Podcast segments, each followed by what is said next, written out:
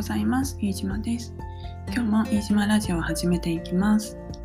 このラジオでは会社員をしながらヨガやメディテーション、スイミングなどを教えている飯島が、旅や水中活動、メディテーションやものづくりなどを中心に日々のことを毎朝配信しております。ぜひ通勤のお供などにリラックスしてお聞きください。今日は3月11日ですね、震災から10年経ちました。皆さんいかがお過ごしでしょうか。昨日は結構暖かくて、今日もね暖かいのかな。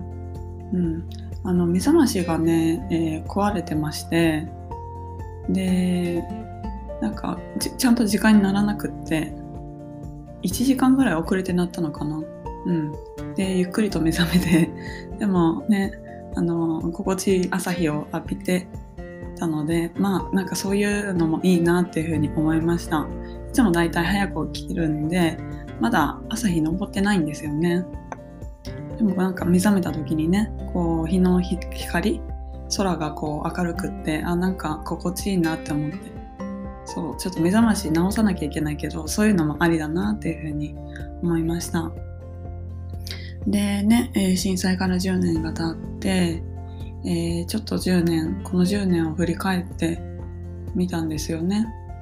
私は10年前、ちょうど大学の4年生で3月10日、その前日ですね、震災の前日にちょうど、大学の卒論を提出したところで、なのでもうなんかやること終わったって思って、家でねちょっとダラダラしながら、その日友達と午後から会う約束だったのでね、ダラダラしてたんですよね。そしたら急にこう大きな揺れが来て、で家にいたのが私一人だけだったので、どんな感じだったかな。すごい揺れて、でテーブルの下に隠れてたんですよね。なんかなんでだろう、なんかね結構記憶が途切れで、それで大きい地震だって思って、で結構大変なことになってるなってでなんかそのままね、大学の卒業式もね、みんなで集まることはなかったのかな。学科ごとに教室で、机の上に卒業証書が置いてあって、ちょっと先生が話して終わりみたいな感じだった気がします。で入社式、それで普通に会社に入ったんですけどね、入社式は普通にあったかな。でもなんかこう、当時アルバイトしてたアルバイト先もなんかこうね、なんかなんとなくな感じで終わったし、なんかこう歯切れが悪かったなっていうのもあったし、なんかねいろいろ混乱してたなって思います。で10年が経って今はコロナでこの10年間でなんかいろんな会社に勤めたんですけど、10年前とすごいどこか変わったかなっていうのがちょっと疑問で、10年経っても変わってないことたくさんあるなって思ったんですよね。例えばなんだろう、テレワークは始まりましたけど、でもまだまだねそんなに普及してないのかなっていうのもあるし、あとはなんだろうな、もっとなんかフレキシブルにね働けるようになってもいいんじゃないかなって思ってます。フリーアドレスであったりとか、テレワークもそうだし、あとはなんだろう、仕事がもっとこうオートメーション化、 AI を使って、もっとこうオートメーションな感じに、ね、自動化されてもいいんだろうなって思うし、高齢化は進んだなって、仕事以外でこう、街を見ていて思う部分はありますけれども、なんか実際こう会社で働いて、私はほとんどデスクワークですけどやっていると、なんかあれっていう、感じですね。それに比べて例えばコンビニだと、昔はそんなにね外人さん働いてなかったけれども、本当は今、ね、中国人の方とか、ベトナム人とかアジア系の方を中心に、いろんな国の方が働いてますよね。だから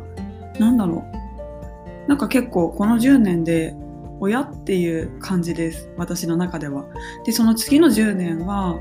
きっともっと大きな変化があるのかな、あってほしいなっていうふうに思うし、自分の中でもいろんな変化があるだろうなっていうふうに思ってます。皆さんはこの先の10年、今までの10年を振り返ってみてどうですかね。そしてこの先の10年、どんな風になっていくと思いますか？結構このあたりディスカッションしたいなっていう大きなテーマではあります、私の中で。なのでちょっとお友達とかそういうのを話せる方たちと話してみたいなっていうふうに思います。あとね、昨日は、佐渡の海峡横断、に向けて、日本体育大学の、クリニックか病院で健康診断検査をしてました。佐渡の海峡横断をリレーで5月の終わりにやるんですけど、その申し込みでね、スポーツ診断書って書かなきゃいけなくって、どういうものかというと、私はそういった強度の高いスポーツに耐えられる体ですよっていう診断をしてもらうんですね。ちょっと普通の健康診断と違うのかな。聞いた話だとやる項目は同じだけど、でもこの見る内容であったりとか、あとは診断書に書く内容っていうのがちょっと違う視点、違う文脈で見ていくっていう風に言ってましたね。初めて日体大行ったんですけど、